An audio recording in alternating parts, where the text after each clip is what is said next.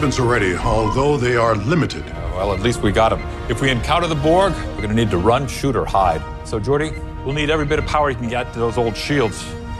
Make it so. Aye, sir.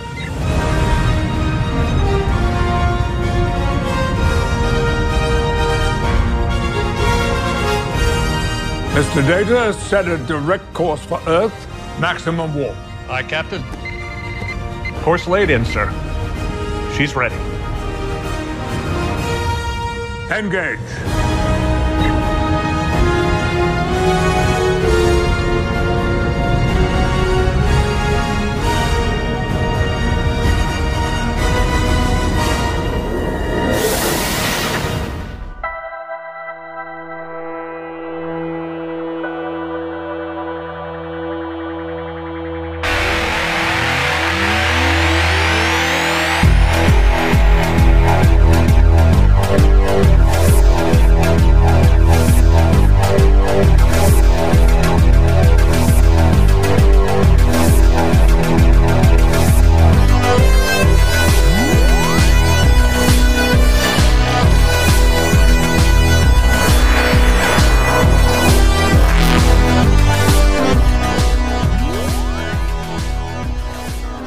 Welcome back to Who and Company. It's episode 72. I'm Brent.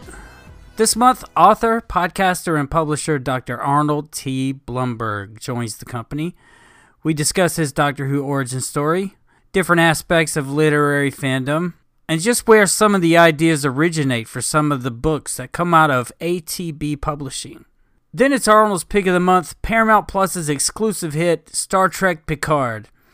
While we focus on the recent third series, we have to warn you there are massive spoilers for all three seasons, particularly the third one, but all three. And look, it's worth watching. You don't need to see the first two to see the third season. If you want to go out and get your Paramount Plus, personally, in my household, that's the streaming service that we watch the most. But hey, this is the time. If you've been waiting, if you've been sitting back with that seven day trial and you've been thinking about it, this is the time to burn that up. Use that seven day trial, binge these 10 episodes in those seven days. It's totally worth it. Then you can cancel it if you want to. but we talk about the entire series coming up right after this. Good afternoon. I believe it is afternoon in Sol System. I am Captain Vadic, and you are. Uh, Captain Liam Shaw. That's me. It's important for you to know that I was having a nice morning before all of this. Oh, that's lovely to hear, Liam. Given your official psychological profile with Starfleet, I'm so glad that you remained uh, functional. You have been causing us some concern, Captain. State your business. Oh. Admiral Jean Luc Picard in the synthetic flesh. This month's guest wears many hats. He's a writer, a publisher, an educator, a podcaster, a cartoonist, a pop culture expert, and on top of that, well, he's a doctor. Uh, Dr. Arnold T. Blumberg, welcome to Who and Company. Thank you very much. It's a pleasure to be here. We're so glad you could join us. Uh, there is so much to talk about. Um, just looking at your all the number of things that you do for fandom and pop culture, I feel like we could do the entire podcast just on that without even touching with Doctor Who and your pick of the month. But I've cleared the rest of the week, so I guess we're good. Good, good. Listen, ladies and gentlemen, uh, our first miniseries, all of fandom, and uh, you know, let's start uh, the first eight hours now. Uh, so the first thing I want to talk about is. Um, I think I think I met you first through conventions um, because of ATB Publishing, which I have contributed to. I'm gonna say roughly at minimum six titles um, sure. as part of the Outside In.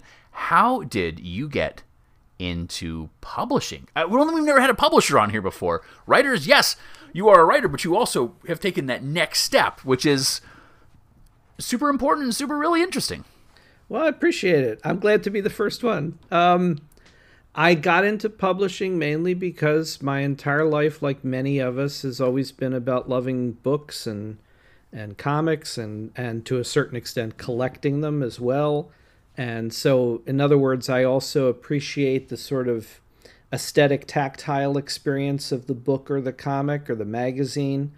And it isn't just the content. Speaking, considering how much is going on in the news lately about all the various levels of cultural debate and argument going on about, you know, the value of writers and writing, which is paramount, and the value of AI, which is garbage. Um, but that's just me. You can't uh, see us, but we're nodding furiously. I I really I've always loved books. I've always loved reading and collecting and owning them and and enjoying them and I think it was one of the most horrible twists culturally. We started referring to things as content, and I'm as guilty as anyone else of occasionally trying to move in that direction when it seemed like, well, that's what we're saying. But it isn't just content. And so I worked in publishing for many years. I became very interested in also doing graphic design and book layout and really, really enjoyed physically putting together books as well as the editorial side of it and uh, I've done a lot of uh, the various jobs all along the chain in creating a book from scratch to getting it into the hands of readers. And so eventually I reached a point in my career where I wanted to be able to create the books that I wanted to see on the shelf. And since I'd been working with a publishing company for quite a long time, I also wanted to segue into doing it on my own. And the Doctor Who community in particular was the fan base and the group of friends and the fandom that gave me the best foundation for being able to start that off and has still to this day been like the the basis for so much of what I wound up doing. And so ATB Publishing grew out of my desire to just make a book from scratch and know that somewhere out there there are people like yourselves who have contributed to and even if they haven't have been interested enough to want to pick up a copy and say I'm proud to have this. I'm happy to have this sitting on the shelf alongside other books. And that's really what I like about it. Lovely. And I think imagine too as a collector uh, and someone who I'm just I'm gonna I never talked about this with you, but I'm gonna guess that you probably as uh, a youngster had a number of books on your shelves that covered episodes of television, classic monster films. Oh yes. People like Forrest J. Ackerman, who you know, like who have these amazing collections, and and you know, for for a young kid like myself, who didn't, he just grew up in a kind of a, a cultural desert, and you know, video stores were great, but like we just didn't have the good bad movies that that uh, you know I have grown to love.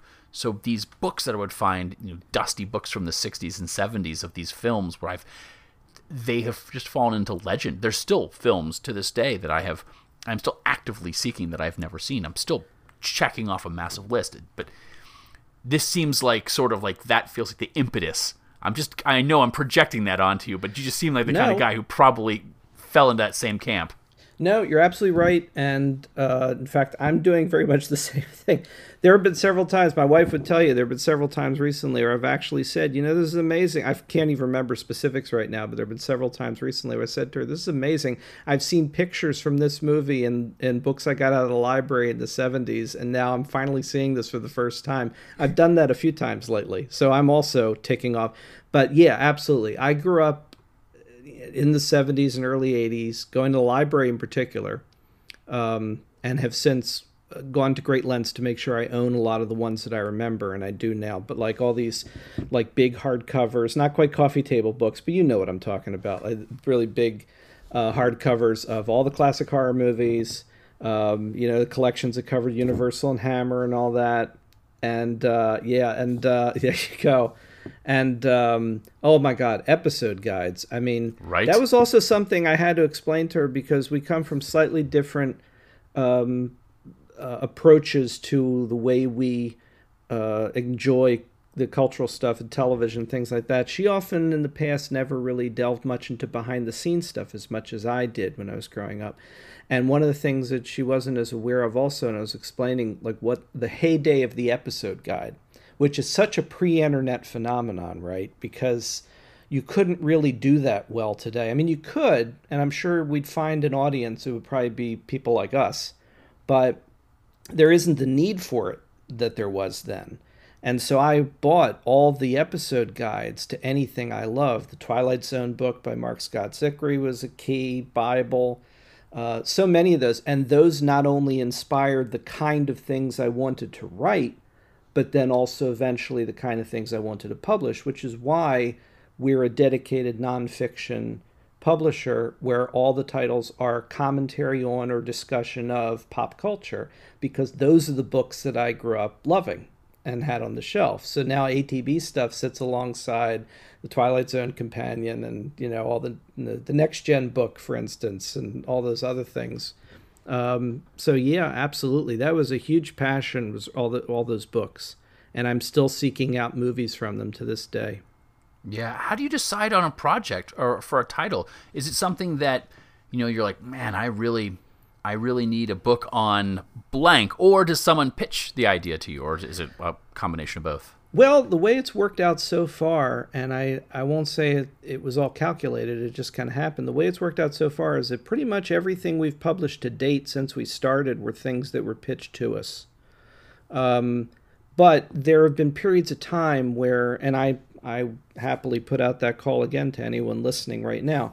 We're constantly saying periodically, we're interested in hearing from you if you think you have. Uh, book that fits in. You know, take a look at what the kind of things we do, look at what we've already done. Do you have something that feels new or fresh on something nostalgic or interesting in pop culture? And we'll put out that call from time to time and invite people to pitch through our website or email. And pretty much every book we've done so far has been a pitch, although the the first two things that really kicked us off were books that I was discussing with friends and colleagues in that tight knit community of Doctor Who conventions that I was involved in that we were all discussing these plans at the same time. It was the birth of books like Red, White, and Who, and the birth of Stacey Smith's series of Outside In collections, which you're a part of. And those things were sort of a collaborative um, thought process. But since then, uh, pretty much everything's been a pitch, and we try to pick things based on a little bit of what would we like to add to our line. Have we not done this too much yet? You know, there's, for instance, there's the the danger of doing too much Doctor Who, for example. Like you could argue there's never too much Doctor Who, and most of the time I would agree with you. But also, I would never want to just be like, oh, we're just that press that publishes everybody's Doctor Who title. For one thing, there are a lot of us out there, and there are a lot of wonderful books that plenty other publishers too come up with, which are also great takes on aspects of that. And I want to make sure that if we're doing more about Doctor Who, we're also doing more about many other things too, and keeping the range open. And since I'm very much into horror, we've tried to build up a little bit on that side as well and do some more things related to horror. So we're we're always keeping an eye out, but so far things have kind of come to us, and we're very very small scale too. So it hasn't been we haven't had much trouble finding people and and uh, having interesting things come up so far. Um, as far as that wider spectrum, I was fortunate enough to write a couple of pages in the one about Millennium. Uh, Stacey asked me to do that, and it was a lot of fun. Very cool to see myself published in a book. Drew was in that one too. Um, are there any future outside in volumes coming out? Well, we have a few that we've already mentioned in the past. Um, the most, the one that most recently came out was the first one we did that was a significantly smaller volume of a more limited thing. Because one of the things the outside in books tend to do is there's a certain length that seems to suit the outside in approach. And also, there are very basic real world, like financial and marketing issues involved too, and how a book sells. And you want to have a certain kind of size books, a certain good length TV shows that had multiple seasons, that you know have a lot of material. You can get a good size book We've done that. We've done some Star Treks. We've done Doctor Who, past and present. Like you said, we did two books that covered X Files and the extended Chris Carter universes, including Millennium. Most recent one that came out was a much shorter one on Twin Peaks, and a few other David Lynch things here and there. I do have to say, in all honesty, it is not done as well as some of them, and certainly not because of the content, because I think it's some of the most fun stuff and best stuff we've ever done. But also, like I said, we're very small. So our range is kind of limited too, and, and our reach sometimes. And I feel like the Twin Peaks one kind of slipped through the cracks, and some people don't even know. So I, I certainly want people to know that one's there because it's a fantastic one. And then after that, we have Outside Ins planned for Deep Space Nine, which is the next Star Trek one, because we've done Classic, we've done Next Gen, and so Deep Space Nine next, and Babylon Five. So two space station themed ones, and uh, and then of course the the one that's coming up this year is we are doing a return to the well kind of idea, which I would normally say I would avoid, but I think it's a good way of doing it because Outside In is nothing if not eclectic. So we're doing a celebration of the fact that Outside In and ATB is celebrating 10 years, and we're doing sort of a redo of our very first Outside In. We're going back to classic Doctor Who and doing all the Doctor Who stories from the classic era again but no one in that collection will be the same person that wrote about that given story the first time in the first Outside In. Totally fresh approach, except for one person, by the way, who may or may not be the publisher you're talking to.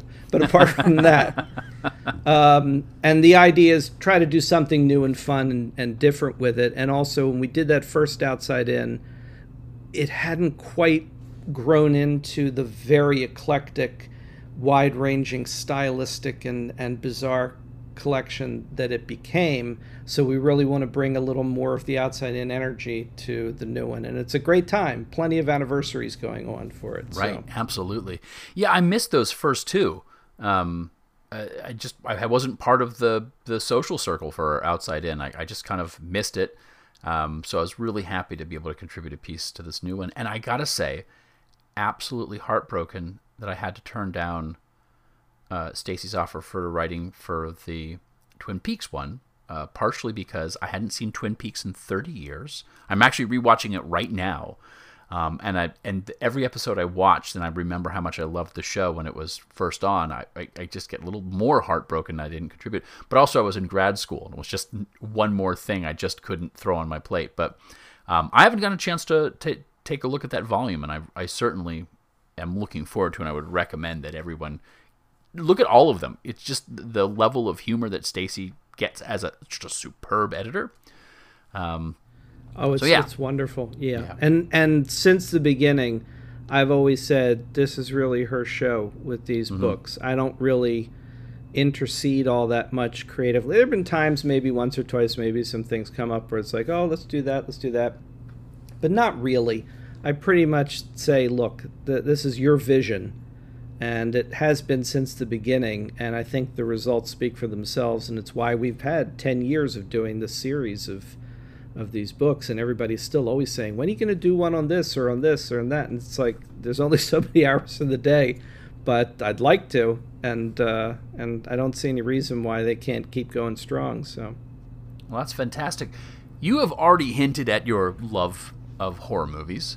Um, so much so that you've you know you've both published books about it, but you also have a podcast. You've had two podcasts that I, that I'm aware of. Am, am I wrong in thinking that it was just the two, or have you had another one that I've missed. It's uh, entirely there, possible. There were a couple others. There have been too many podcasts.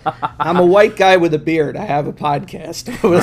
is, is this a shock to anybody? Right. Um, right. Well, yeah. Speaking uh, as as a, the third white yeah, guy with a beard right. on this this Zoom call with multiple podcasts. That's right. The, the two in particular, um, the ones that I'm at least familiar with, is Doctor of the Dead and the Ghouls mm. in the House. Um, yes. Uh, so when I first started out, um, and uh, I was doing a lot of stuff with a creative partner. We had a number of podcasts. We started with a podcast that was more general, like just all kind of sci-fi, fantasy, entertainment, whatever we wanted to talk about.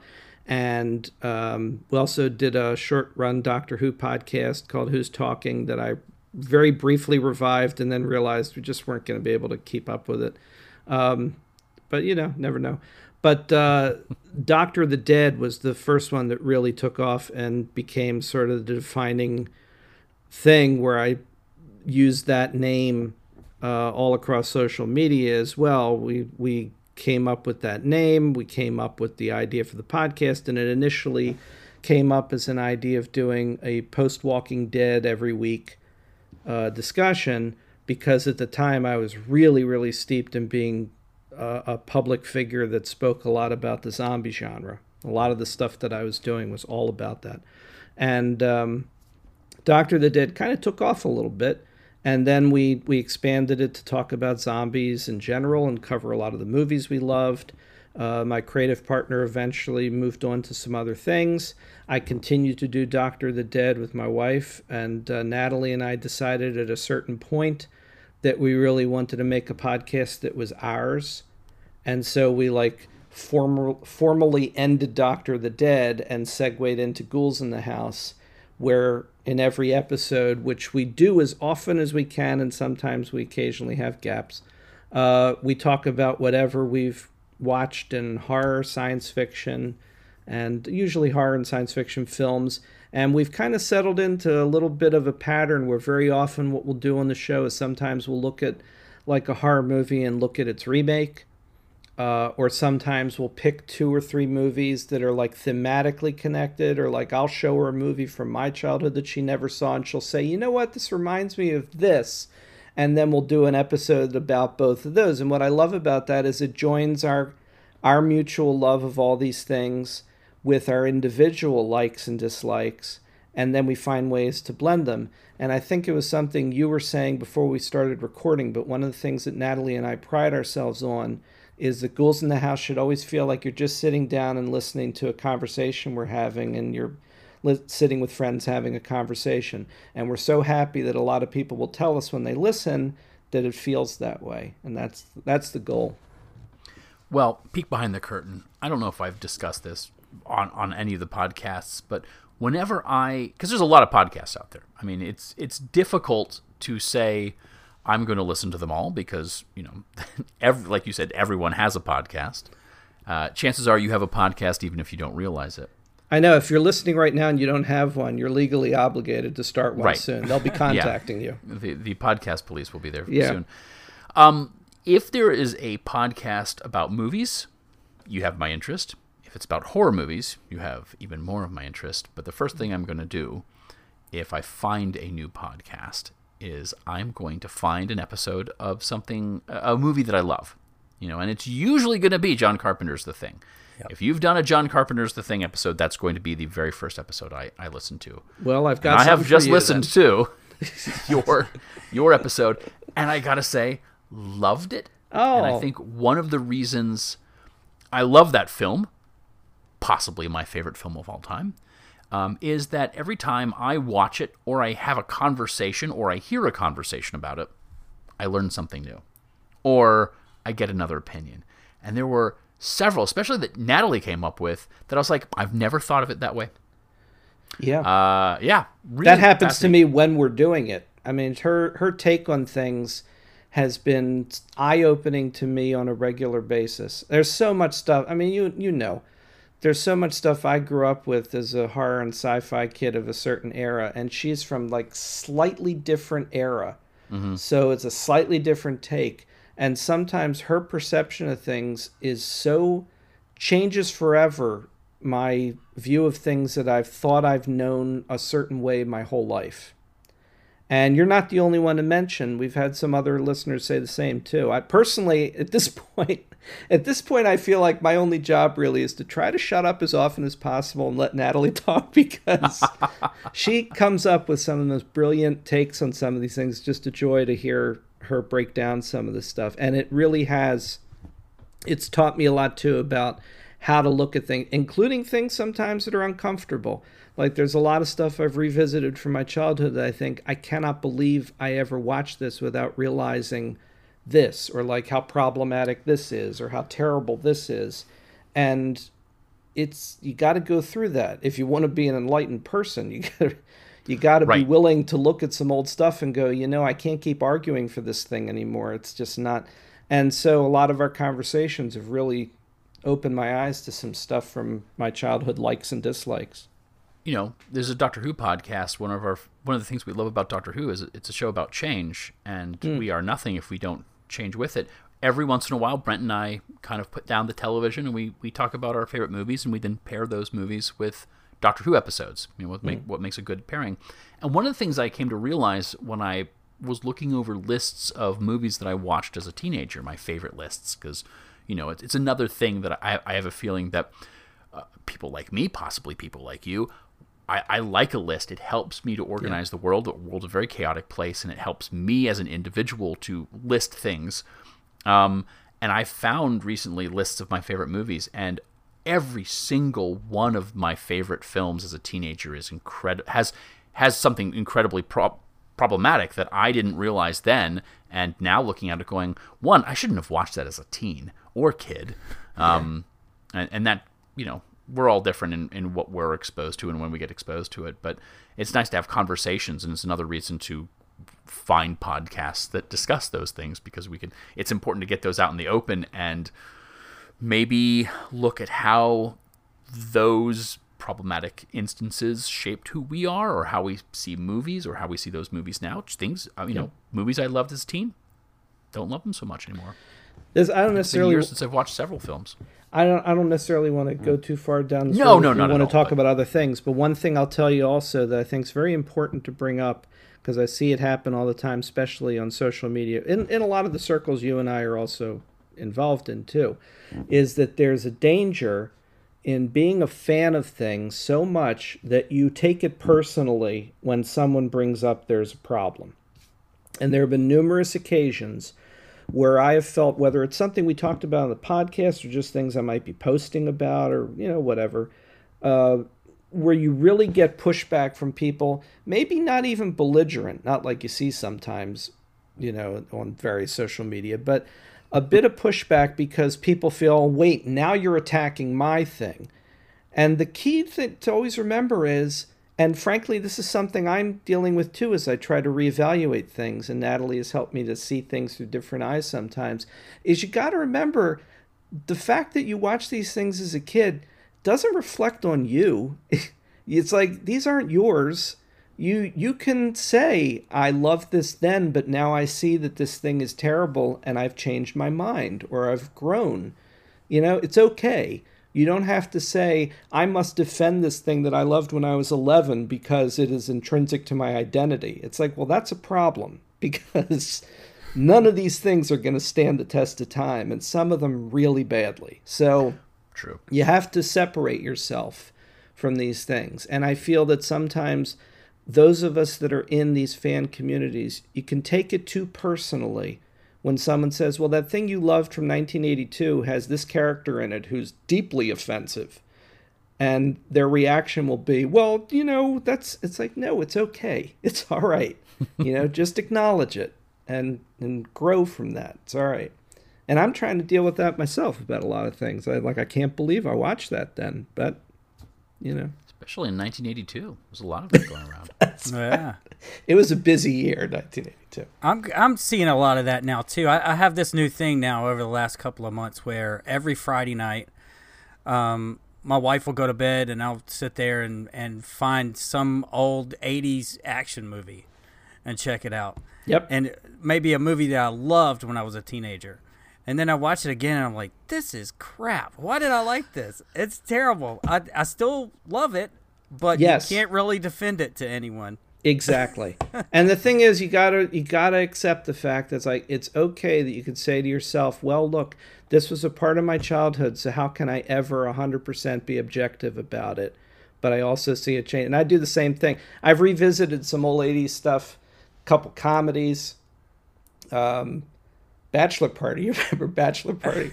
uh that I'm sure Tom Hanks doesn't want people to remember that too much. And, yes, yeah. And you know, revisited some of these things. Thought, my God, I saw these things when I was like 12, and it's like there's all kind of reasons that's wrong, and yet that's the way it was then. And then and then you got to look at it now and say, well, now I recognize the things that are wrong about it, and you know. And the other key thing that I would point out is that it, the important thing too is being aware of the fact that you know you don't slip into other problems like saying like you know well back then we didn't know or back then it was different. It wasn't different.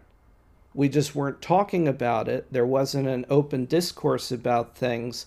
It was just as wrong then as it is now. And the fact that it was made then doesn't excuse it. But you know it's all these things. Anyway rant over about the reevaluating the past.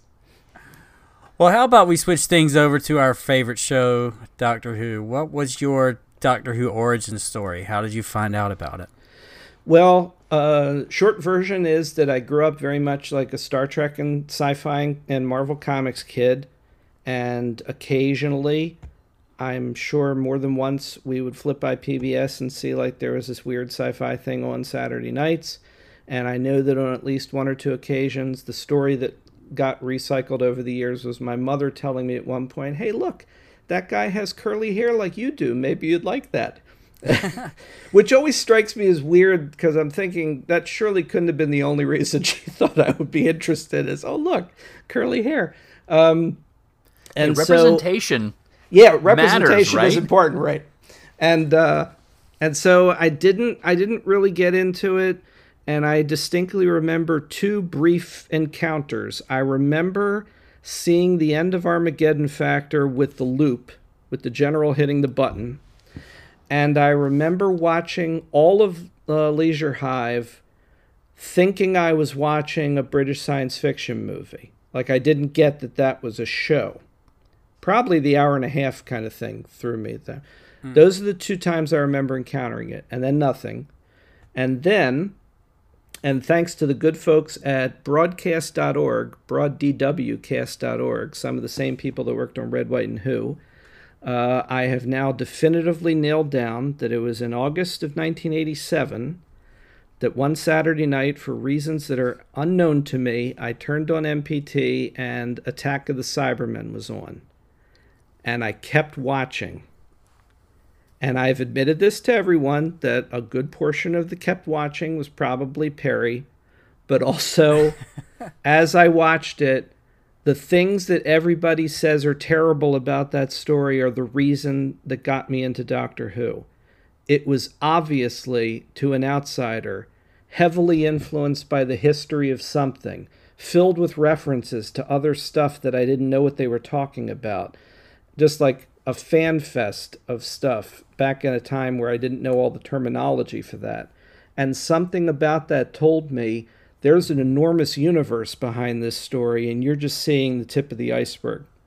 Which, actually, I think of Cryons and everything is good. Good reference with the iceberg. So, I thought, oh, that's interesting. And so I went to the TV guide, and I saw that Doctor Who was on again the next day because at that point, and for quite a few years at that point, Maryland Public Television had it on Saturday nights, but Sunday afternoons, Washington D.C uh, PBS had it on in the afternoons. So I thought, wow, I can watch another one immediately. So I put it on Sunday afternoon the next day and saw a black and white thing of a completely different era with a totally different guy, and it was Ambassadors of Death. And that's when it suddenly hit me this thing has been running a long time, and I need to find out, and that was it. So then it was trips to the local comic shop to buy every Target novel on the wall and start getting the magazine and everything and, and fill in the gaps because I knew there were gaps. And so that's what started me off. Brent, I don't know if we've ever had the discussion on here. When did you realize that Doctor Who was more than what Doctor Who was to you? Like, uh, as far as like you realized there was a deeper history to the show. Well, when I first discovered it, I was in the fourth grade. My friend there told me there's this really cool show you should watch on PBS. And at that time, it was coming on weeknights at six, I think. And of course, it was Tom Baker. And so for like a good solid year or two, it was all Tom Baker. So I thought that was the whole show. And you know, we didn't obviously we didn't have internet back then. I didn't really get into reading or, or doing any research into the books yet. And then I saw Logopolis and I saw him regenerate, and I was like, "Oh my God, what's happening?" And then he's Peter Davison, and I'm like, "Okay, I need to look into this." I go to the library. There's all the books. Uh, the what's it? The Key to Time. Yeah. Was it Peter Haining? Yeah. Uh, and Beautiful book yeah, and and different episode guides, and that I just fell into it then. Mm. That was before the Target books, also. So it was really reference books was my first at the local library. Yeah. That's another thing, by the way. When I went to the comic shop, I bought I bought everything I could find. So like I got Key to Time. Uh, also, Marvel was at that point still doing their reprints of the some of the Tom Baker stuff, and running some of the worst, poorly informed text articles in the back of the various comic issues that were attempting to teach you about Doctor Who that I would only find out years later were desperately inaccurate about so many things. But I was using that as my understanding for like, oh, what are the all the titles of Jon Pertwee stories? When does this happen? Uh, and it occurs to me also within a week or two of my starting to watch, they put the Five Doctors on, because at that time, with the pledge drives, uh, the Five Doctors was always their go-to for the one they'd put on during a pledge drive, and they just interrupt whatever they were doing. And I, I think literally within a week or two of my starting to watch, there was a pledge drive, and they put the Five Doctors on. So suddenly, I got this crash course in everybody, like within a couple weeks. I was like, oh, this is awesome, and uh, and picking up the the comics for the articles. I actually I was so into Colin Baker at that point. I've since reevaluated, and that era is not nearly as high for me as some, but I was so into his stuff at that point, and that's where I was starting, that I was desperately trying to write down titles and dates and work out why there had to be more stories after Trial of a Time Lord. Like, surely this wasn't over yet, that there was more. And they were already teasing that Sylvester McCoy was coming. Maryland actually showed like a little teaser of him at one point. And I was going crazy trying to figure, well, but there's more of Colin Baker first, right? it's like, nope, no, that's it. And uh, so yeah, it was. I mean, again, pre-internet though. Like you couldn't just Google everything. You had to piece it together with books. Yeah, Five Doctors for me was the first time that I actually got to see the first three Doctors. Yeah, yeah, same. Yeah, I got the um, I got the Decades books, the Howe Stammers Decades books, uh, after watching the '96 movie and seeing the the regeneration and going, oh, wait a second, because I, I I grew up reading the Baker comics, and then when it went to Davison, I was like, I have no idea who this person is and why they're calling him Doctor, so I stopped reading them. I've told this story a hundred times, but uh, you know, getting those books and allowing me to do the research, and then '96 kind of cluing me in. Um, but I didn't, I didn't get a chance to watch uh, a classic episode of Doctor Who until I started to get Netflix. So it hmm. wasn't until I would say my first classic episode probably wasn't until like 2011, 2012. So wow. I was already well entrenched in the new series before mm-hmm. I got anywhere near. And I decided, well, okay, I, I moved to a town that had a public library that had, I'd say about 80% of the DVDs that were out. So clearly at that time, not the full run of Doctor Who. No one has that yet. But um, being able to piece it together, to to read the occasional uh, target novelization in between fandom and the internet. Thanks to that, I could I could piece it all together. So like, I I probably could have been a Doctor Who fan had I had a comic shop that had Doctor Who stuff, uh, and I had a library that had Doctor Who stuff, and none of that was anywhere where I was growing up. So I I'm 20 years behind because of that. Uh, I was 20 years behind. I've I've watched it all now. So. but yeah, but I mean, but then again, another way of looking at it is you got to experience like the discovery in a whole different kind of era too. We all it's have true. we all have different times we come to it, and the fun part, like we were just saying before we started about like seeing an old movie that you'd never seen before. It's you get to experience the the first time and the discovery of it all, and that that really was exciting for me too. I was I was always excited to pick up another Target book. I would read them before I even saw the stories because I wanted to know what was coming up, you know. And uh, you can't get that part back again. The the initial discovery of everything. So it's always exciting, you know, no matter how that happens. Do you have a favorite story? Castrovalva. Yeah. Um, it's the one I wrote about in the first Outside In. So could it possibly be the one I write about in the in the other Outside In I was talking about? Maybe. Um, but yeah, that's it. Uh, he's my favorite doctor. Uh, and uh, I, I've often said, of going back years now, it's an honest favorite because he's not the first one I saw. He isn't even really the second or third one I saw, but uh, maybe third. I don't know. But uh, he just he's always been my favorite right from the very beginning.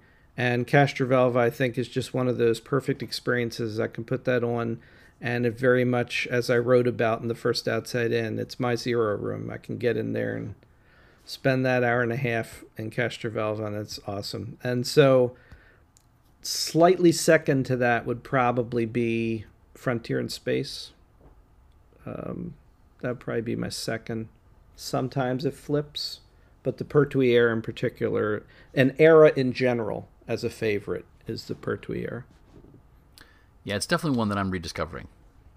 What did you think about the Whittaker era? I thought she was wonderful. I thought everybody in it was wonderful. I thought the the the teams, and in particular the the whole extended fam, during most of her run, was just a wonderful group. All the characters felt really, maybe not Ryan so much sometimes, uh, but almost all the characters were were were awesome. Um, and the relationship between the Doctor and Yaz was, frankly, I wish they just would stop uh, dancing around things like that and be a bit more uh, open about it. It was it was like a great setup for a really good romantic story that that never quite you know settled on it because I imagine because people involved in that show are still too afraid to actually just do something you know about honest human feelings. But anyway, um, but I thought she Whittaker was absolutely superb. She was one of those people who clearly loved everything she was doing and was a real rarity in that she had so much energy to keep it going at all times, even when she wasn't in the show. Like her being an ambassador for it, for example, she was just incredible. I think that she was very poorly served by a number of bad turns of events, some that were choices made by other people working on the show behind the scenes, some just by virtue of the fact that unfortunately she wound up being the doctor when COVID happened. And I feel that she never really got the chance to have the era that she could have had if things had gone better. And I also think it did ultimately a disservice to finally having the first woman as the doctor to have an era that never quite clicked long enough to give her the chance to make a mark. And frankly, I, as much as I'm looking forward to a lot of the things coming up, I feel that maybe it was not the time to immediately let go of that when when her era feels like a job that's half done at best. But of the time that we had with her, it was wonderful and it had some of the most cinematic and like just absolutely amazing storytelling I can remember ever seeing in Doctor Who. There were times I was watching some of her stories where I thought, I can't believe the gift we're being given with this show. Um, but ultimately, I think that I think that uh, I think that some of the choices made during that era, unfortunately, hampered her ability to really make the mark that she could have made. She gave it her all, though, that's for sure. And uh, I'm I'm looking forward to opportunities in the future where she'll be able to to play the part again because, as we well know, nobody's done. So, you know, right. she'll be back. Yeah, I'm really looking forward to.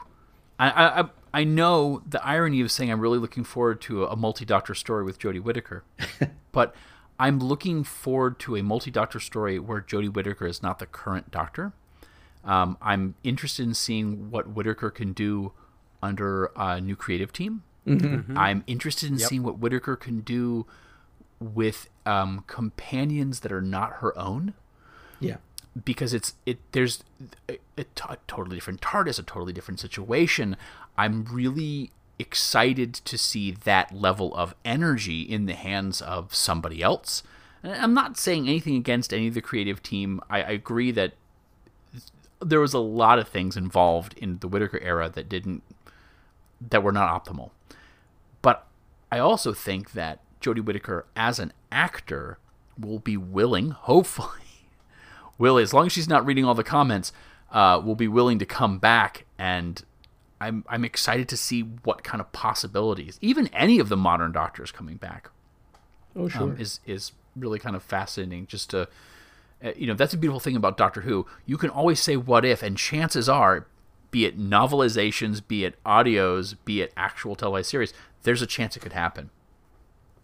Yeah, I I think I think her era is still. I'm looking forward to revisiting it at a time where I can do that with and maybe like let go of a little bit of the disappointment that it's over. Like I, I really feel like a lot of these things sometimes they also go too quickly. Like I feel like they could easily have still stuck with her for quite a while longer. But there's this there's this weird phenomenon, particularly with British television, where people seem to get the role that they've been waiting for their entire life and then they're eyeing the door five seconds later and it's like, why would you not I mean, like in American television, sometimes people are like, I'm riding this thing into the ground until they're like dragging us out of the studio. And in England, they're like, I have waited my entire life. Is that the time? I've really got to go. There's a show.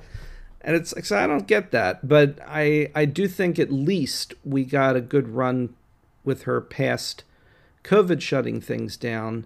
I just wish, I don't know, another series or two would have been would have been so much better. But you know, what ifs?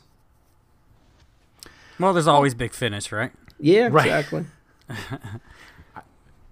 That answers a number of our uh, predictions on our other Doctor Who podcast, as whether or not Whittaker will be joining us in, in audio format at some point in time in the near future. There is a tide in the affairs of men which, taken at the flood, leads on to fortune. Omitted, all the voyage of their life is bound in shallows and in miseries. On such a full sea, are we now afloat? And we must take the current where it serves, or lose our ventures. Cheers. Cheers! We're grateful to have ridden the tide with you. Cheers. Cheers. Cheers. I mean, that's the thing too about again Doctor Who. It can be just about anything, uh, and and one of the things that we appreciate about the culture around Doctor Who is they have such an appreciation for the show's own history that they're willing to bring individuals from the past back, give them their own shots.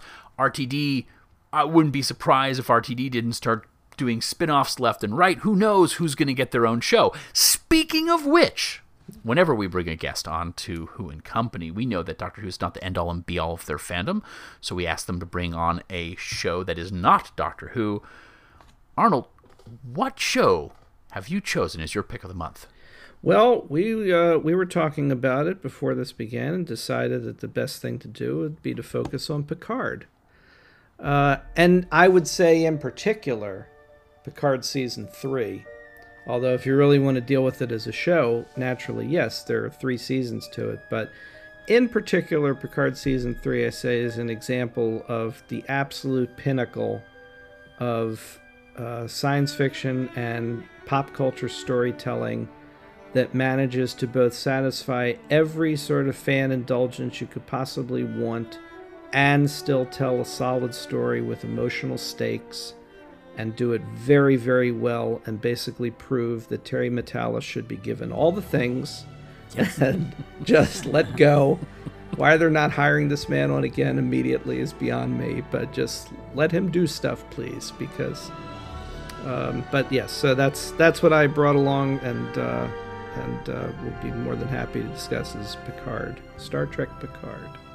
Fantastic. Not the first Star Trek show we've discussed on, on the program. Strangely enough, we started with uh, Enterprise like four years ago. I think was the Mhm. first one we discussed on the program, mainly because Simon Fraser wanted to discuss uh, Discovery, but we really like talking about a program after it's run its course, so you can talk about, you can see the big picture. Um, And, now we got to here, and it's been a long road getting from there to here. So right. yes. Oh well, that's all right. all my right. head I did that. uh, There's my dad joke for the episode. So. Yeah, let's I not, mean- let's not sing again. we did that at Region.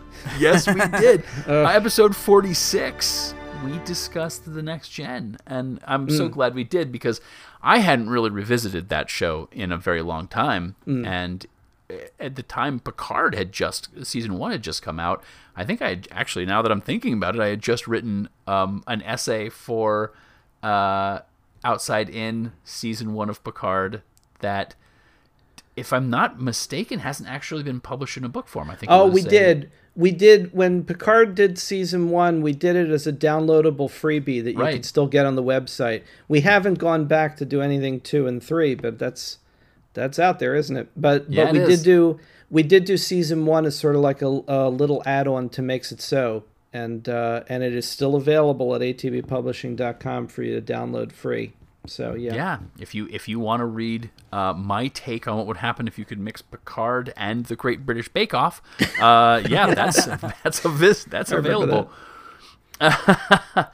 so I want to go back before season three, even before season one, and ask you about Next Generation. Yep. Were you a fan of Next Gen?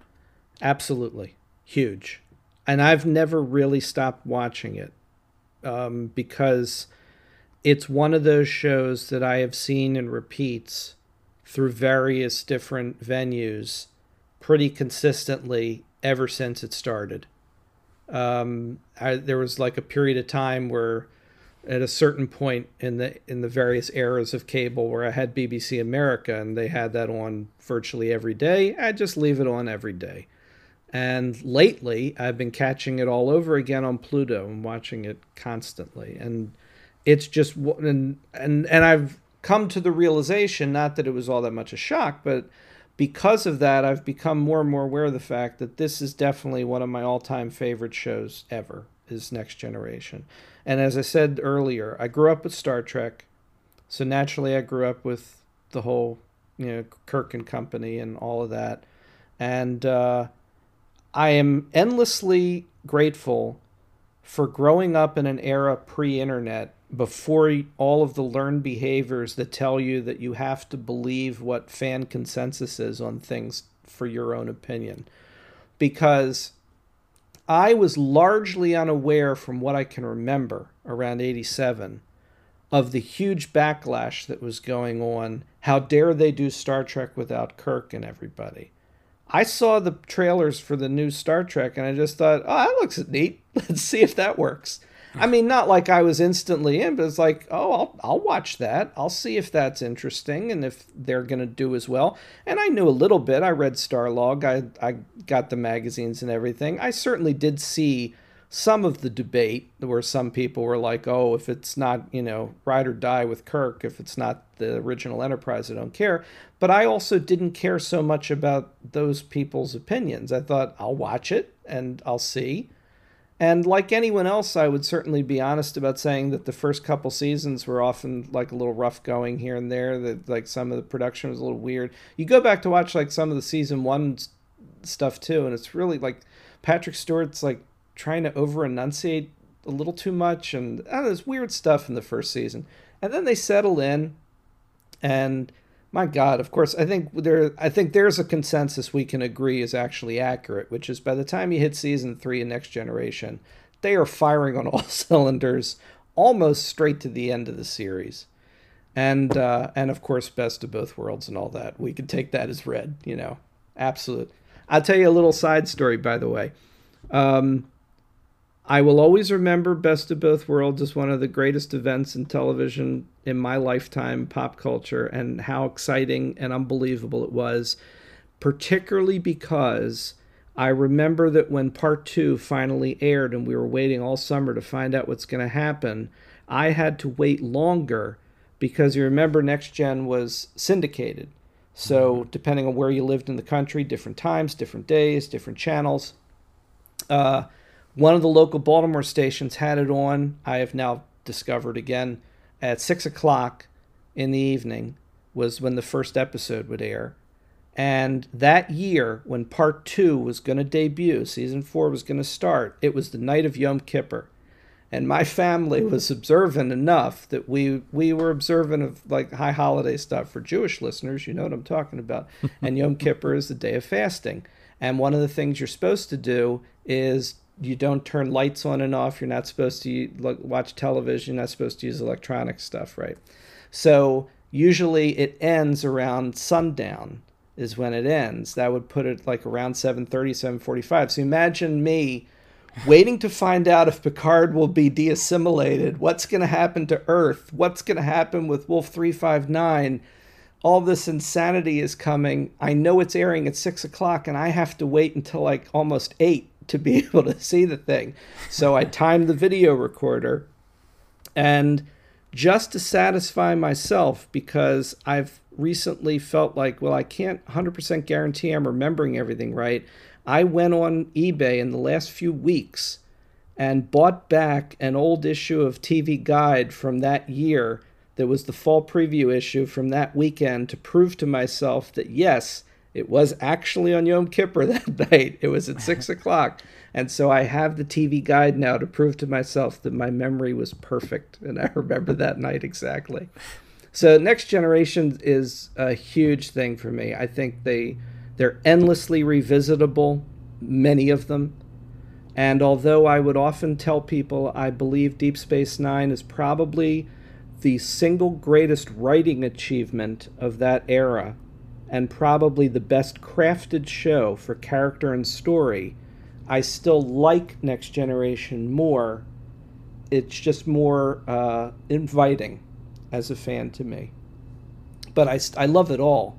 But Next Gen in particular is, is uh, a feeling of home. See, that's important too, right? Because part of the success of Picard is who is watching it.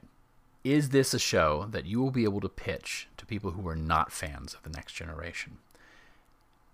Were you excited when they announced it? Well, I remember when they did the thing where like they had him come out at that whatever that convention was, and they were like, you know, we got something to say, and then he comes out and says, you know, like Picard is back or whatever he did at that thing, and I, and naturally I was excited. There's there have been things in this current era that I've liked and things I've disliked. I've never gotten into Discovery. I know it's a, I mean, objectively, it's a quality production with a lot of great people involved. It just never hooked me. But I also think Lower Decks is one of the most genius things ever created in the history of Star Trek. It absolutely is 100% canon. If you think differently, you're wrong. But the beauty of it is, it's a Star Trek show that is 100% Star Trek and yet also capable of being so irreverent and funny about it all. And it's just a beautiful piece of work. Strange New Worlds is also awesome. I cannot wait to see those two shows collide. Today, as we're recording this, the first pictures of the the the crossover episode have been hitting the internet. It's like, know, so that's really exciting. So it's been hit or miss. There have been things I like, things I disliked. And when Picard was announced, I was very excited because I thought this feels like it's my era coming back now. I grew up with the original show, and I've always loved the Kirk, Spock, McCoy. That's the core.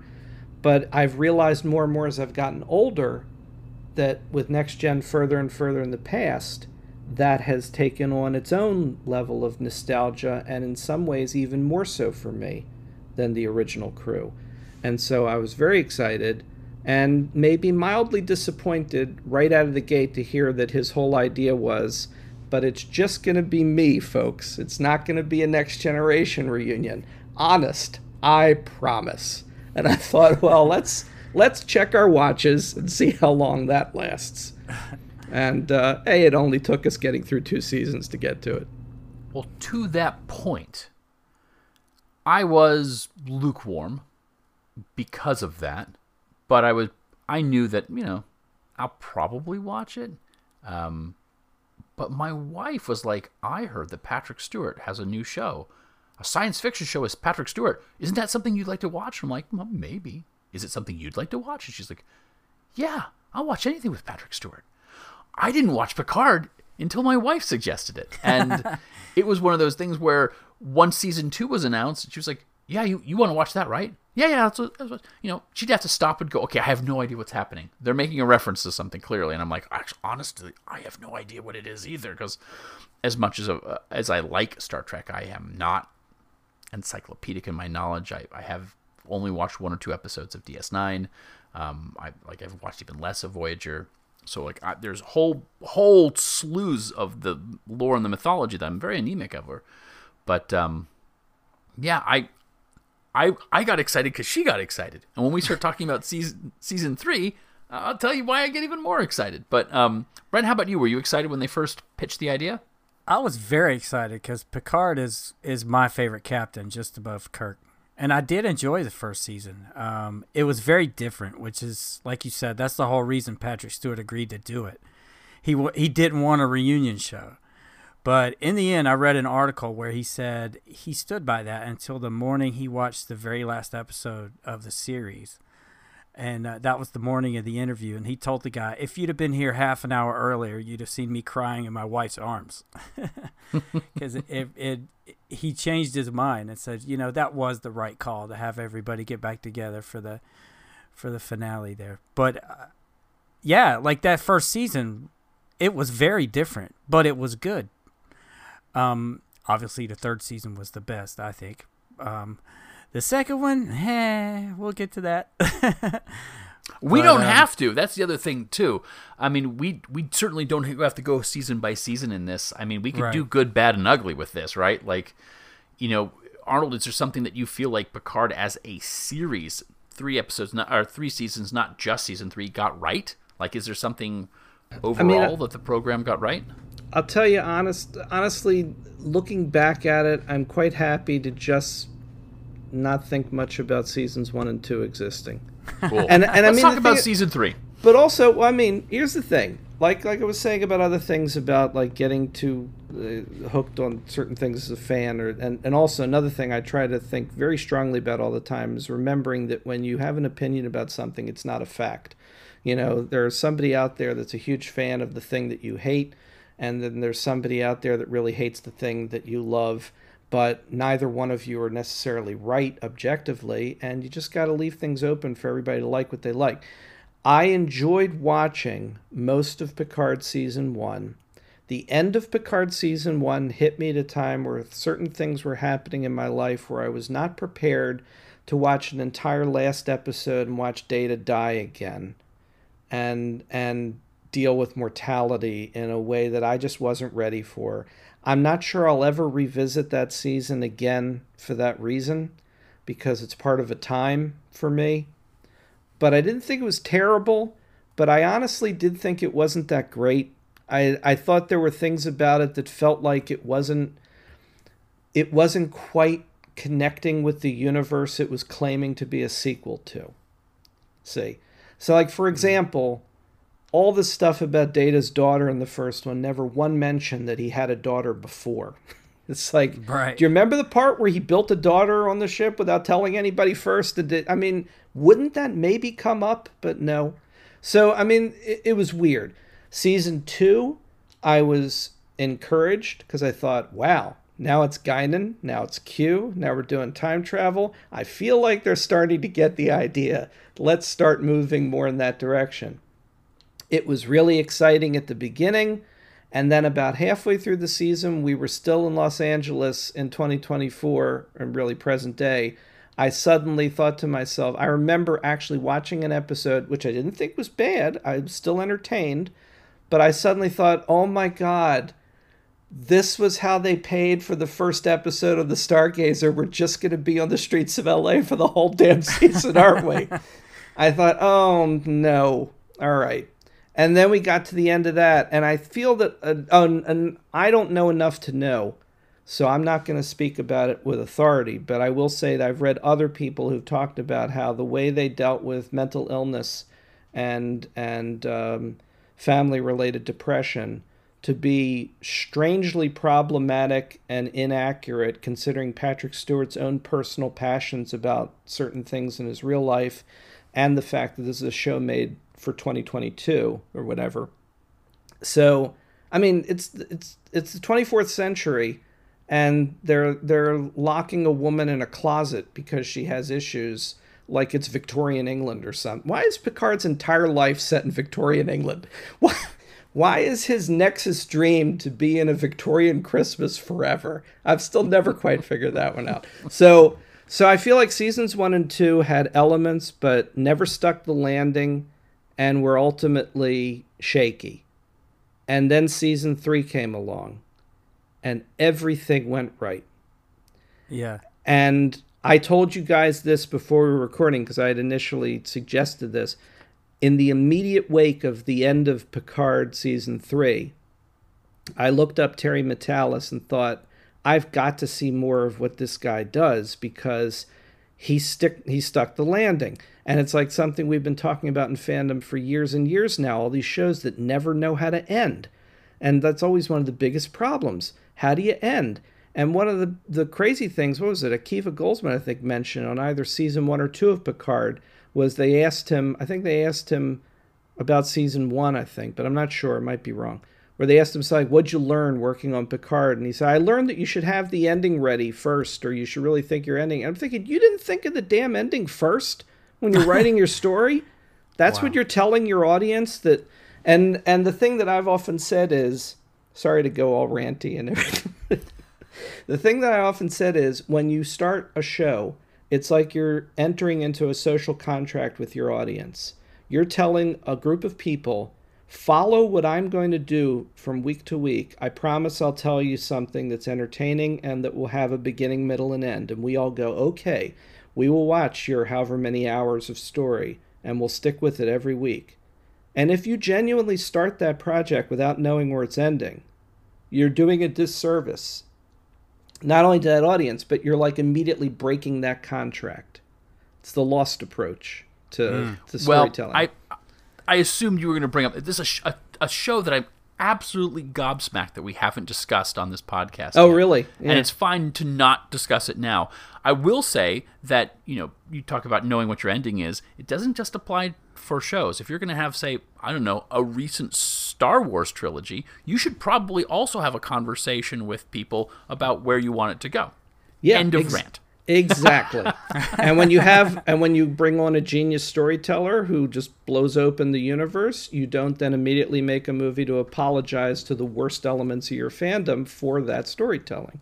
Yeah. Which is why Last Jedi is my favorite ending to a movie series ever. It's a great way to conclude a series. I walk away from the end of that movie and know I never have to see Star Wars again. Last Jedi wraps it all up beautifully. But anyway, um, I mean, it was an eight movie series. It was really there were some bad ones in there, but eight nails it. So, um, but like Rian Johnson, who I also think is one of the the true gifted, brilliant storytellers we have working today, Terry Matalas impressed me so much with Picard, and I discovered that he had done uh, a TV series version of 12 Monkeys several years ago that ran for four seasons. And I thought, this is fantastic because it's a whole show I never saw that I can watch from beginning to end. And I did. And I could tell you for certain from that too. This is a man that knows how to structure a story and end it.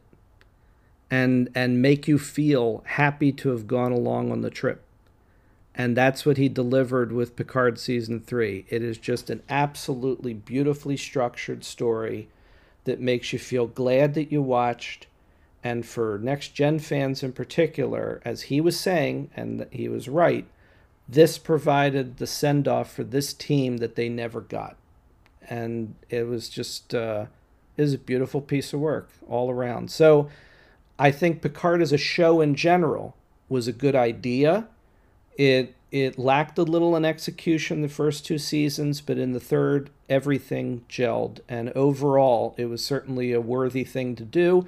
And maybe you just needed to get Patrick Stewart involved the way he wanted and let him work out the things that he needed to work out emotionally or otherwise. Because obviously, he initially felt, well, I don't want to do this and that. But then eventually he did. And maybe that's just the way it had to be.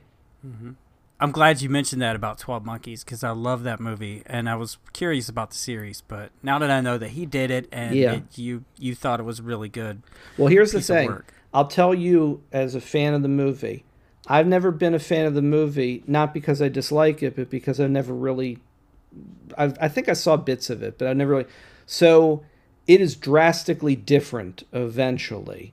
Uh, it takes elements of 12 Monkeys and La Jetée, the original, you know, inspiration mm. for 12 Monkeys. But it very much crafts its own story. But if you like the idea and you like the, the idea of seeing a very well structured uh, time travel adventure that definitely will give you an ending, uh, it's, it's well worth your time. That's cool. Um, not to be negative, but this third season of Picard it just kept getting better and better and better through every episode. And I thought, okay, when's it gonna crash and burn? Is it episode five? Nope, that was good. Six? Nope, that was good too. and it it really it every Yeah. single episode was great, and it built one built on top of the other. I felt like every character um, used their strength as a character as part of the story. Yes. Also, That's the that's one of the amazing things, and and again, as he himself has pointed out too, Matalas is just part of a team. There's so many other writers involved. Uh, Cindy Appel, I want to say Appel, but it might be Apple, but I think it's Appel. In fact, he it's another thing I really uh, love about this guy is that he gives credit to everybody when it's due. Like there's a, there was a lot of talk when the finale aired about what would Picard's final line be. It's like the kind of things you got to think about. And he does that line where he says to Riker something like, I've always felt that the stars were in my favor. And apparently they had a whole writer's room discussion about, you know, what's his last words going to be, possibly forever, you know, because they already had the sky's the limit. So what do we do now? And it was Cindy Appel who came up with the the stars always been in my favor. And he said somebody asked him in an interview, like, you know, wrote a great final line for Picard. And said, oh, I didn't write that. That was Cindy who wrote that line. So it's like there's a whole team involved in crafting this, but they, I mean, this is like a this is a season of a show that you should show people in classes about this is how you structure a multi-episode story where you service an ensemble of characters and give everybody something meaningful to do. Everybody has at least a moment where what they are as a character is an essential part in moving the story forward. Yeah. And it's like, why can't everybody do this all the time? Well, obviously, it's not easy, but they they really did a job there of of making everybody shine. and not just eh, i absolutely agree that everyone got a chance to showcase what they are good at as a character but i also feel like the actors got a chance to showcase what they were good at as actors and there's even moments where especially with uh, uh, several of, of the, the characters stuff that they weren't allowed to get away with in the original series. I, Yeah. I think Beverly Crusher gets comes away with this being a much better character than Yeah. she was on the show. Um, uh, so yeah, Yeah. um, and I just took. I didn't really love seasons one and two, so I came into season three. I saw a teaser trailer, the teaser trailer, and again, I we, we put a spoiler tag at the very beginning of this. I'm just gonna, we we certainly need to, right? The teaser trailer that they showed at San Diego Comic Con had Moriarty in it. Yeah. That's Right. all I needed. That was Right. it. And I thought, this is either going to be pandering to the fans in such a way that is going to ruin the series, and this will be the nail in the coffin, or they're going to figure out a way. Because, like, in my impression, like, is Moriarty going to be the big bad of Picard's final season? It seems like it that wouldn't make a lick of sense. But the way they utilized that character, the way they used every character, the way they went back and gingerly held up the history and brought it to the forefront in a way that someone who was slightly more than a casual fan could appreciate. Mm-hmm. My wife, who has never watched a single episode of Next Generation, is sitting here going, I love this character. Who's this William Riker guy? like, he's amazing. Well, you know, so- he'd been in season he'd been in season one, but like, you know, he talked about pizza mostly. There wasn't really much to, to discuss, right? He's like Yeah. she's like, This is he's way better in this season. It's like, oh I'm okay, I I get it. I get it now. It wasn't enough to get her to watch episodes of the original Next Gen. It was not. But in the same way, I think it did something that the other seasons did not. They tried to make two seasons that weren't, I'm going to put it in quotations, hampered by the show's history. And in some ways, they just made, I kind of felt like a generic science fiction show, which almost wasted the potential of Picard. That's Whereas- that's what I felt. Yeah. yeah, where it's like you have all of this history and you're trying to create something new. Granted, it's a noble attempt, but the show flourishes when it embraces what Star Trek is. Yeah. Because it first two seasons didn't really feel like Star Trek except for when they did and then that felt off-putting and odd and unbalanced. My opinion, of course, but I think Yeah. a lot of people felt the same way. Yeah, um, guys, season three is a phenomenal. Like, I yeah, I don't have to ever watch series one or series two. I keep on saying series. We're we're having a Doctor Who co- discussion, and I I, I am. Yeah, it's hard to shake it's, that. It's really tricky. Yeah, it is. But I will happily put on season three again at some point in time in the next two or Oh, three years absolutely. and rewatch it. Um, Oh yeah. and uh, also, like you were saying about getting getting into watching that, or like your wife watching that. Um, and, and I again, I don't mean this to be disparaging to anyone that likes season one and two. If you like it, No, of great. course like, not. Like I said, I also enjoyed bits and pieces of them. I just felt that they didn't quite click for me in the end. But I think that one of the real joys of season three is you don't need one and two to get into it if you don't want to. You can Right. you can definitely come to season three like you're watching a mini series that stands on its own. Mhm. And really, apart from like the brief appearance of Laris at the beginning, there's not a lot in season three that really depends on you know. I mean, Grant. Okay, I say that you need to know that Picard is now an android or like a or like an artificial being. Yeah, that's kind of a big plot point. But you know they do a good job in season three if you didn't see it of explaining it, and even if you don't quite know the circumstances of why, they do cover it. So. I Yeah, they would say that for the most part, you really don't need to know anything to go into it, and and it does a great job of standing on its own. Yeah, I told uh, my best friend, I was like, look, I know you haven't seen one and two, but you really have to see three. It's really good. And the only thing you need to know is just one character from the other two seasons, Raffi." Yeah, and and and that's it really because the whole android stuff like you said just comes up and it's explained away so, yeah, they you know. explain it. And how about Seven being captain of the Enterprise now? It's like, Yeah. why are we not getting that show immediately? That's what I want to know. oh okay, I'm well, waiting for well that. here's the thing though, but we are getting that show, aren't we? I sure hope so.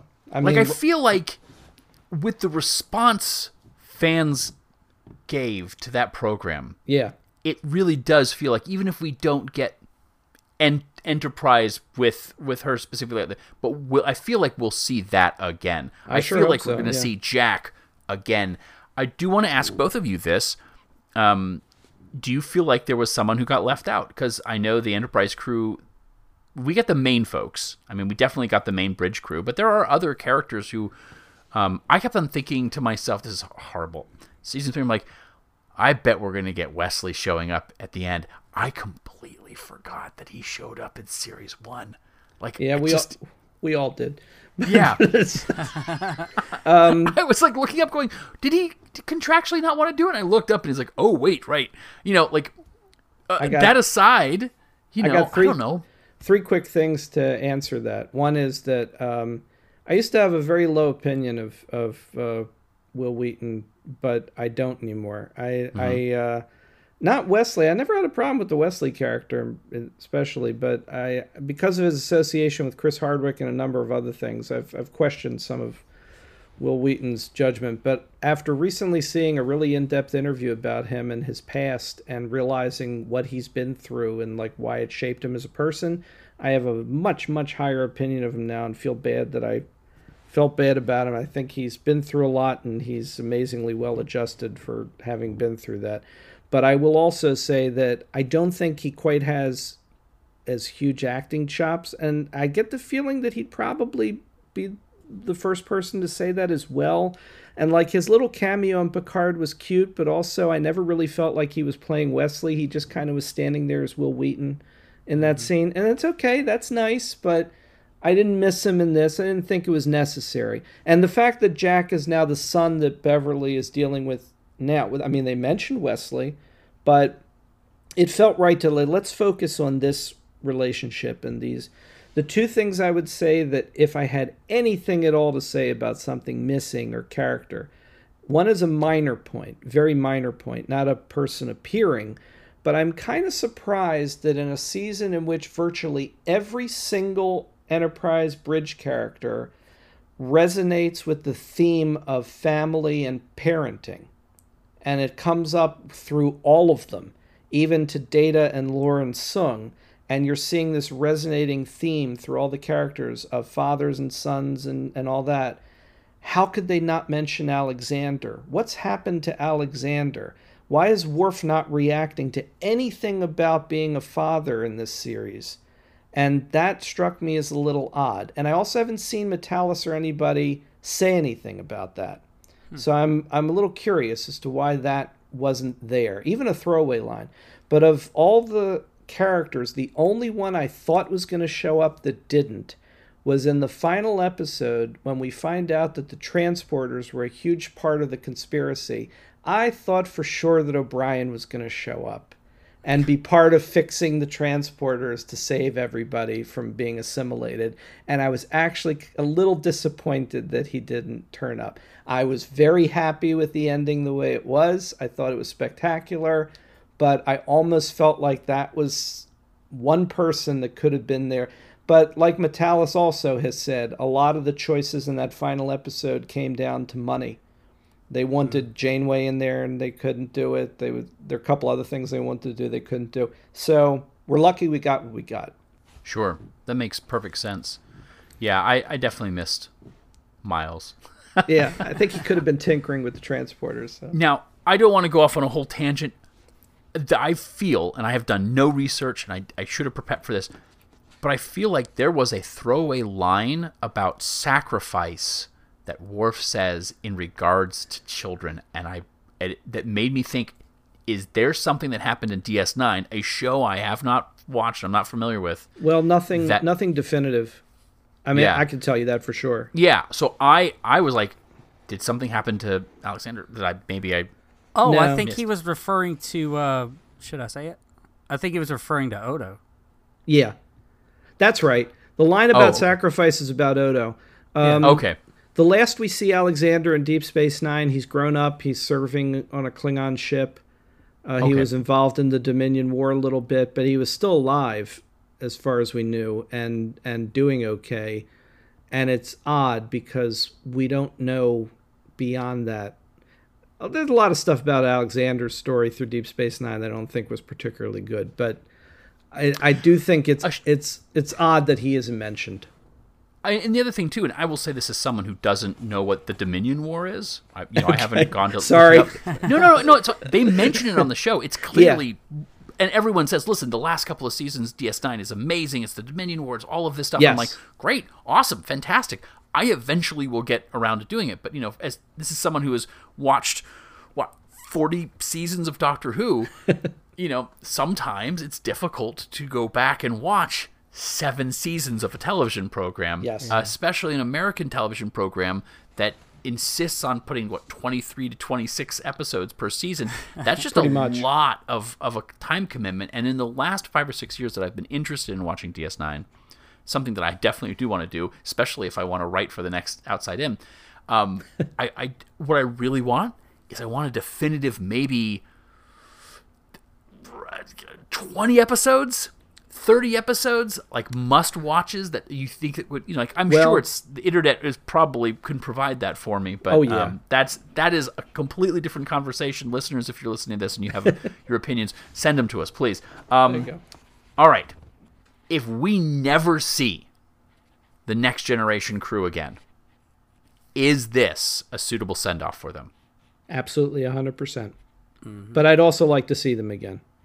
I okay, that was going to be my next question. Yeah. I mean, I, one thing that goes back to something else you were saying before is when we were talking about how they all got a chance to really shine in this season, and you were saying they got to do things they never got to do in like next gen. There was a there were a lot of limitations to the way next gen was done. That while it was a great show for its time and still a great show to revisit if you love it like I do, it had a more restricted acting style. There were things they couldn't really do emotionally that they can do now and seeing all these characters like fully alive and emotional and human, even the ones that aren't human, um, was beautiful. And uh, I'd love to see more of that because they all, to a person, prove that they are capable of delivering such wonderful, moving performances. It'd be a shame if they didn't get some other opportunities. But if that amounts to like a guest starring thing for one or two of them here or there in the future and something, that's fine But if we never see any of them again, this is a beautifully crafted farewell. It's it's their Star Trek Six. It's a fantastic farewell. That's yeah, that's a nice way of doing it. Now, I have other questions, but the fact that we have gone this long without mentioning Captain Shaw is criminal. Yes, it um, is. I'm going to say this right now, ladies and gentlemen. I am Team Shaw. oh uh, yeah. I I can't imagine this series without him. I don't think it works without him. I No. think the the idea of someone pointing at the ludicrous nature of military officials behaving the, the way they do and just being kind of almost I don't want to say an audience surrogate, but certainly I felt like he was speaking for me. I, I felt like Shaw was speaking for me, and I appreciated it so much. And there's a moment where he gets giddy meeting Geordi that I lost it because that is the smart thing to do. That is like you're like he's not taking any guff from Picard. He doesn't care about Riker, and he meets Geordi and just becomes a schoolboy. And I'm like, this is this the best character that Star Trek has ever produced? I don't know. I haven't watched enough of it, but for me, it is a very high bar to set. I loved him immediately, and I think it says something about the storytelling that it is so obviously teed up from the moment he tells us his Wolf 359 story. And in essence, even though I, I still think all the storytelling is brilliant, it is also a massive cliche in its own right. It still totally blindsided me when he got killed. And and I think that's a tribute to the performance and everybody involved that I kind of didn't expect that to happen even though all the signs were there that that's exactly what was going to happen. And uh, and by the way, to the point about my discovering one of my new favorite shows, I then found out that one of the reasons he's in this is because he's great friends with Matalas, and he was a key player throughout the entire run of Twelve Monkeys. And so, if you want to see more Captain Shaw being at his Captain Shaw best, you will see him as Deacon in Twelve Monkeys, and he's pretty much the same character, um, with the same uh, mix of moral ambiguity and anti-heroic kind of approach to things, and he's a joy in that too. And uh, I, this Todd Stashwick, I I just instantly loved everything he did. So yeah, he's he was a joy. I'm I'm sorry they killed him off, but they say they already have a plan for if they move ahead. I'm guessing he would be the emergency command hologram for Yeah. Enterprise G. So Yeah. Oh, that would be such a brilliant move. Yeah. With with se- like though and with him actually calling her seven. Anyway, yeah, it had to be Absolutely. mentioned because I was seeing like the end. This this we're winding down this conversation because it's either going to go on forever and we're going to spoil everything, or we have to we have to come down. Uh, let me ask this for both of you: Do you think the other Star Trek franchises need, should have, and deserve this level of treatment? As and I'm saying specifically, season three of Picard. Should we have a um, Deep Space Nine reunion? Should we have? I mean, as fans, it's kind of hard to say no. Is is there a is there a show equal to Next Generation in in that level of reverence? Not quite, but I will say that since they're all of the same general era, like this season of Picard also built very strongly on story elements that came from Deep Space Nine, with the changelings and the the fallout from the aforementioned Dominion War, and, and Partially thing- Voyager too. and partly Voyager too, and of course just Seven's very presence alone. In essence, what Matalas was showing here was that even though Next Gen was was front facing, this was a tribute to that entire Rick Berman era of those shows set in the 24th century.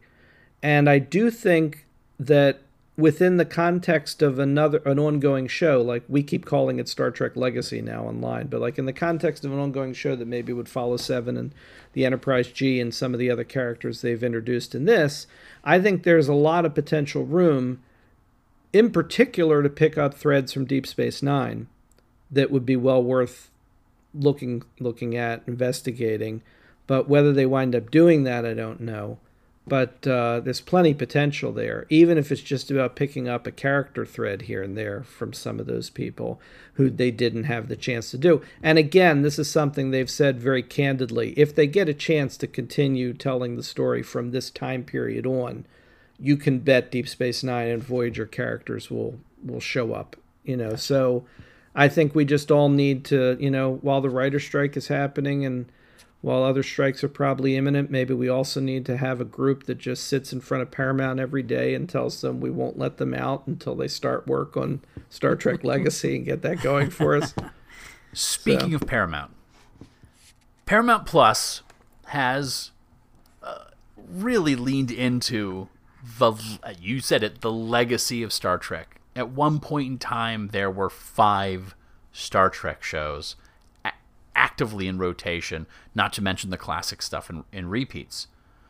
So, my question for both of you is this Do we take that same Paramount Plus formula now that we have, or will have, Doctor Who on Disney Plus? Does Doctor Who A deserve B I don't know have the the capacity to expand that universe in such a way that we could have five Doctor Who spin-off shows active at the same time. And is RTD the person to get that ball rolling? I can, well, he's I, kind of. Oh, okay. sorry. No, no, go ahead.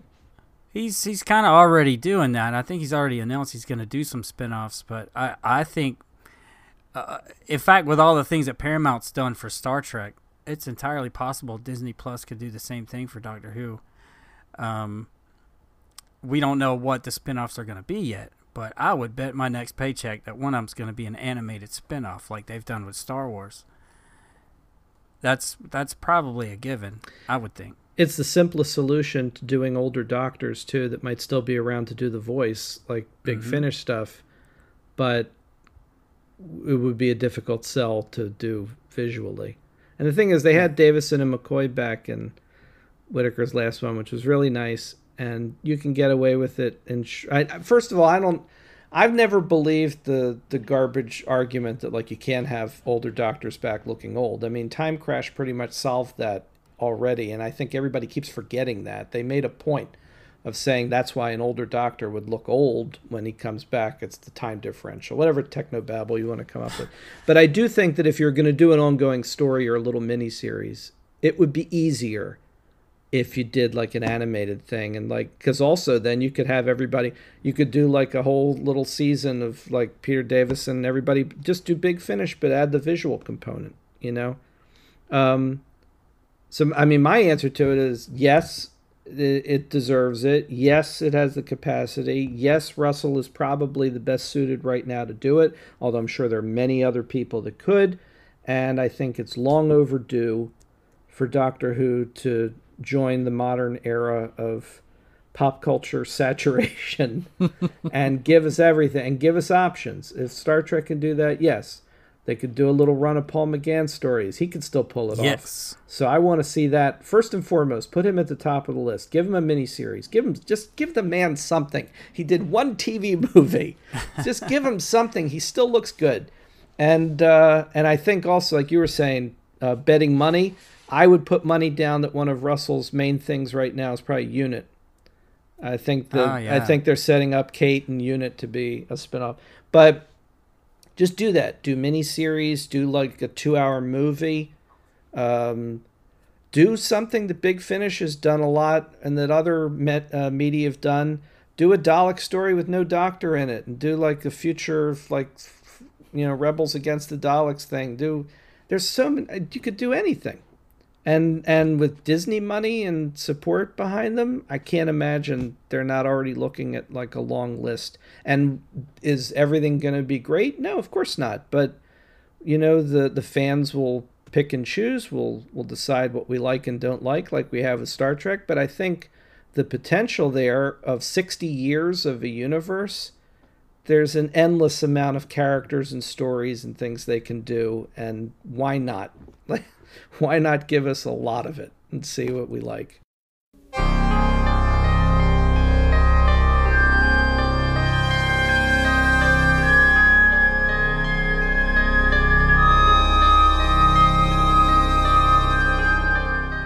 Um, Arnold, this has been a real pleasure having you on the program. Uh, Yeah. Before we let you go, is there anything you would like to plug? Um, you can uh, check out more about ATB's books at atbpublishing.com. One of our titles that will be coming up relatively soon, besides The Outside In, uh, Doctor Who Revisiting, is a book called Counting Draculas by Vince Stadon, which will be his personal journey through rewatching many, many, many incarnations of one of the most filmed characters in the literary canon. And he takes us on a really wild uh, trip through all different incarnations of Dracula. And it's going to be a really fun book, and we will be opening pre-orders for that relatively soon. In fact, on f- this coming Friday, as we're recording, it's going to be World Dracula Day. Uh, but uh, we'll we'll give people more information about that online. And um, you can check out my podcast with my wife Natalie, Ghouls in the House, which you can find on the ATB Publishing site or anywhere that you listen to podcasts. And my one last plug would be I would really appreciate if people took the time to check out a little thing that I started doing over a year ago that has become a great source of joy that I never thought I would do anything like it.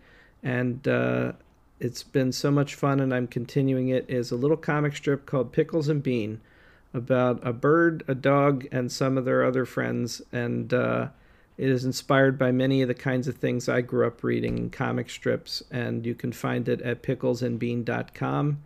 And uh, I think that covers everything. Well, thank you again for joining us. It's been a pleasure. It's been so much fun chatting with both of you. Thanks very much for asking me. And thank you again for joining us with Who and Company. Who and Company, come for the fandom. Stay for the company. Thanks for joining us at Who and Company. Special shout out to Pixel Who for providing our logo. They can be found at facebook.com slash pixelwho. Who and Company can be found on iheartradio.com and Spotify, or you can download the show directly from whoandcompany.libsyn.com. Contact us on Twitter at Who and Company, support the show on patreon.com slash Who and Company, or email us at whoandcompany at yahoo.com. Thanks, and see you next month. Uh, it's good to see you. Oh, it's great to be seen. I... I have gone into battle with lovers countless times. It can be therapeutic. I'm not going. That is a relief. I was practicing deceit. Breakups on my home world seldom end without bloodshed.